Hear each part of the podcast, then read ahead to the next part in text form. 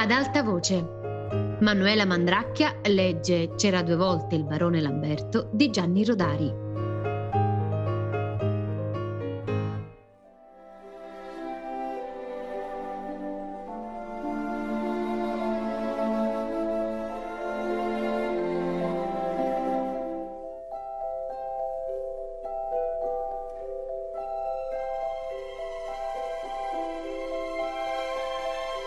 Una mattina il barone, guardandosi allo specchio, scopre che col favore delle tenebre gli è spuntato un capello, un capello biondo. Eccolo lì che trema in mezzo al cranio calvo, tempestato di macchioline marrone. Anselmo, presto, vieni a vedere.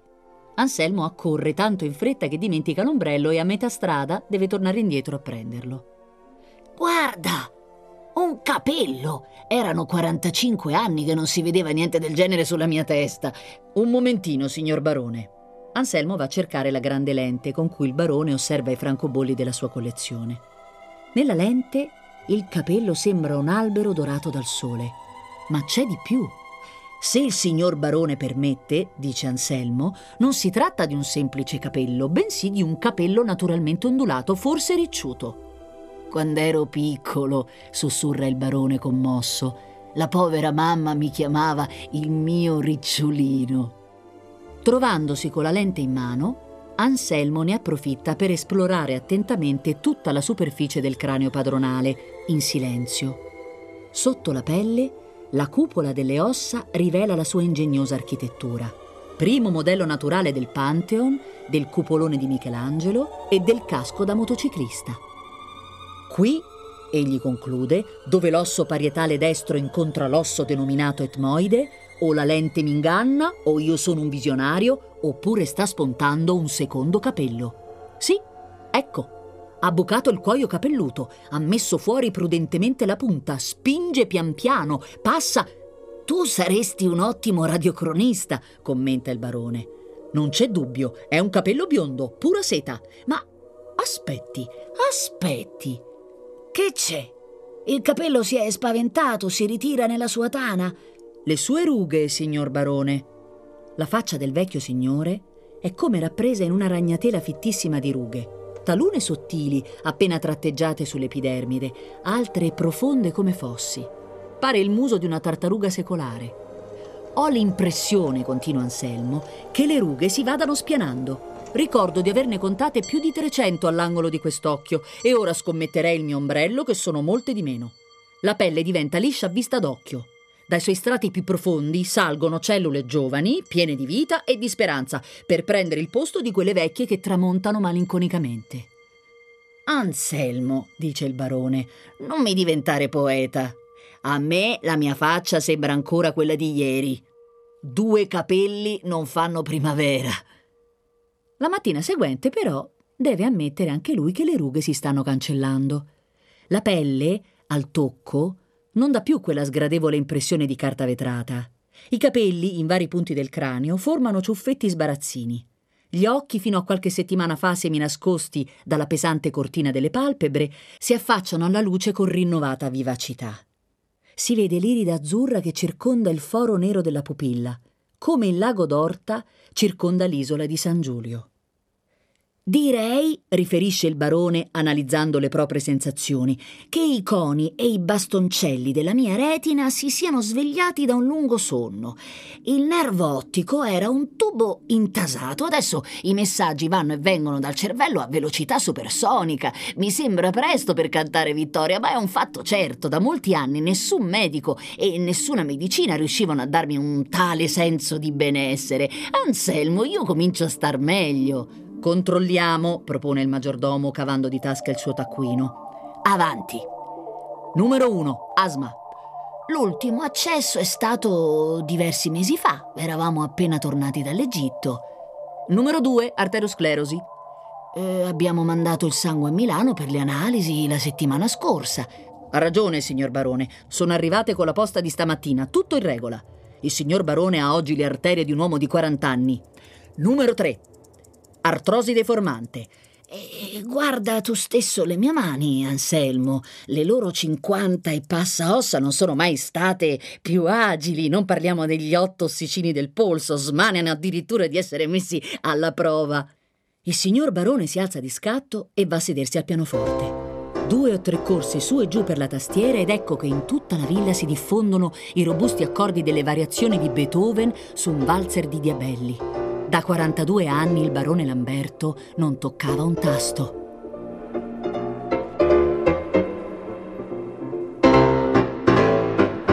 Ora si interrompe, alza il coperchio della coda, schiaccia un bottone.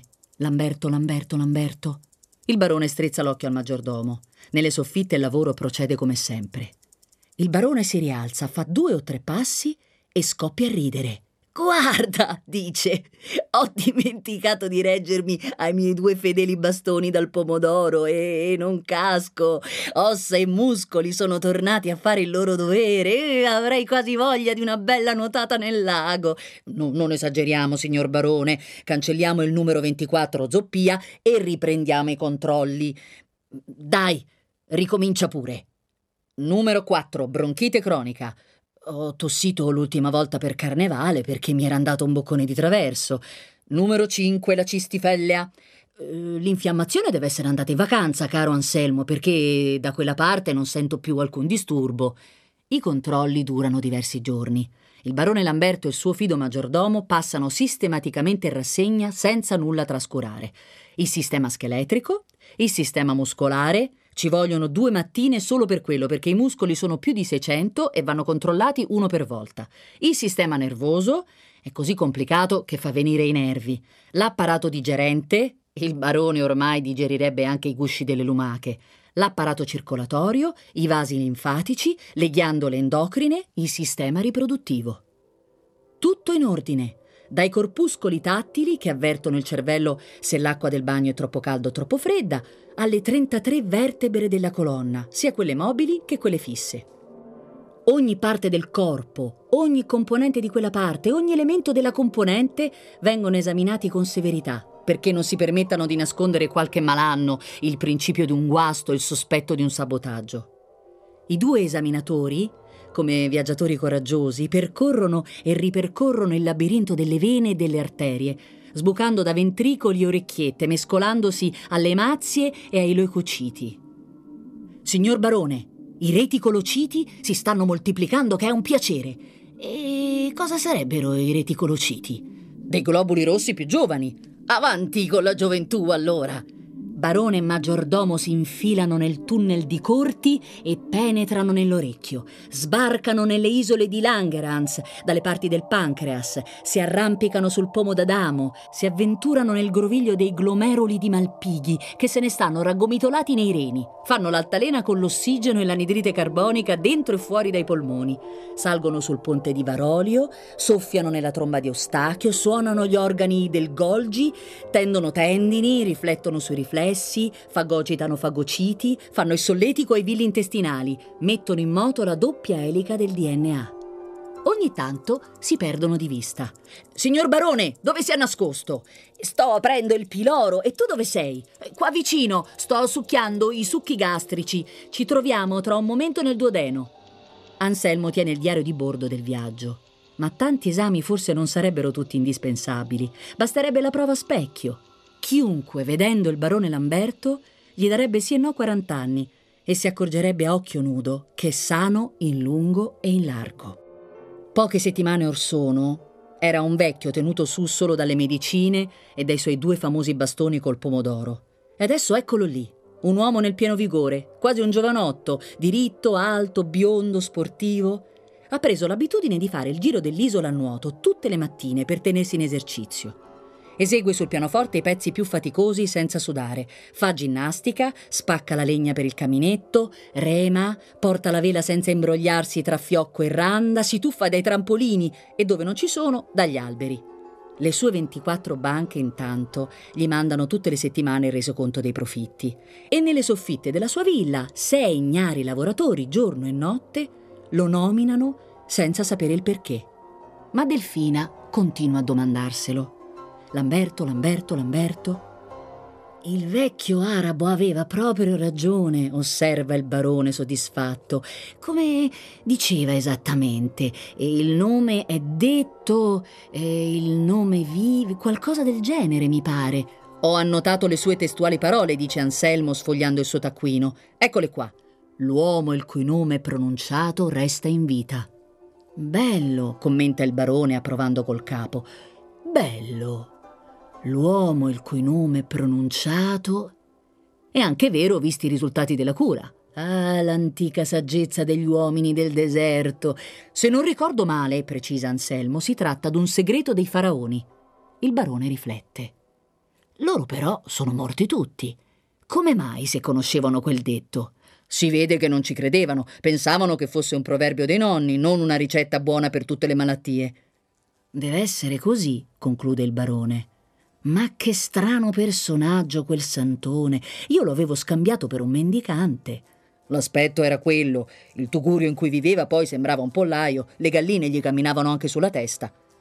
Forse per beccarci i pidocchi, ride il barone. Appoggia una mano sul pianoforte e con un balzo lo scavalca, esclamando: Opla! Se nasco un'altra volta, farò l'artista in un circo equestre. Ma cosa dice, signor barone? Lei non può più morire. Già, non ci pensavo. Il barone pigiò un bottoncino. Lamberto, Lamberto, Lamberto. Ogni mattina gli spunta un dente nuovo. La vecchia dentiera è finita nella spazzatura. E gli può schiacciare le noci con i suoi molari personali. Lamberto, Lamberto, Lamberto. L'uomo il cui nome è pronunciato resta in vita. In ebony sand, a dream in a mist of grey. on a far distant shore.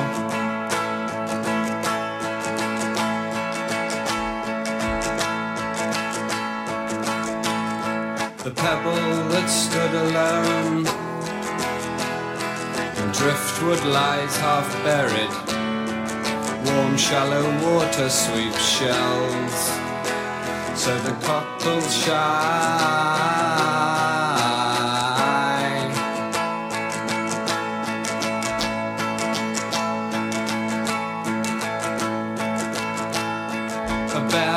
Winding carcass stalk shimmers as flies scoop up meat an empty way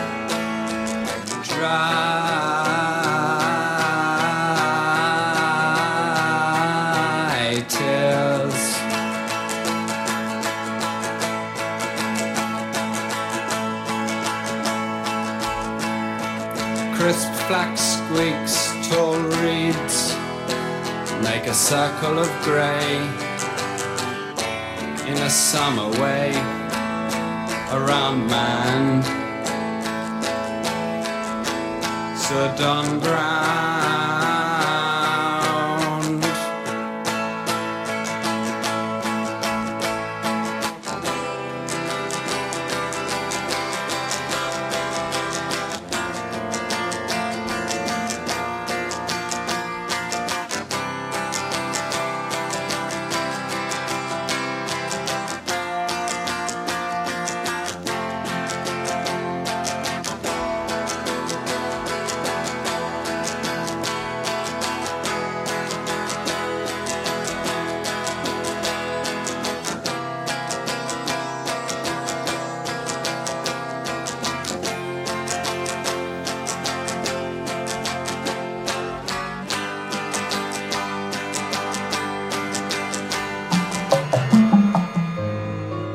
Manuela Mandracchia ha letto C'era due volte il barone Lamberto. A cura di Fabiana Carobolante, Jacopo De Bertoldi, Lorenzo Pavolini e Chiara Valerio. Regia di Riccardo Morese. Tutte le puntate sul sito di Radio 3 e sull'app Rai Play Radio.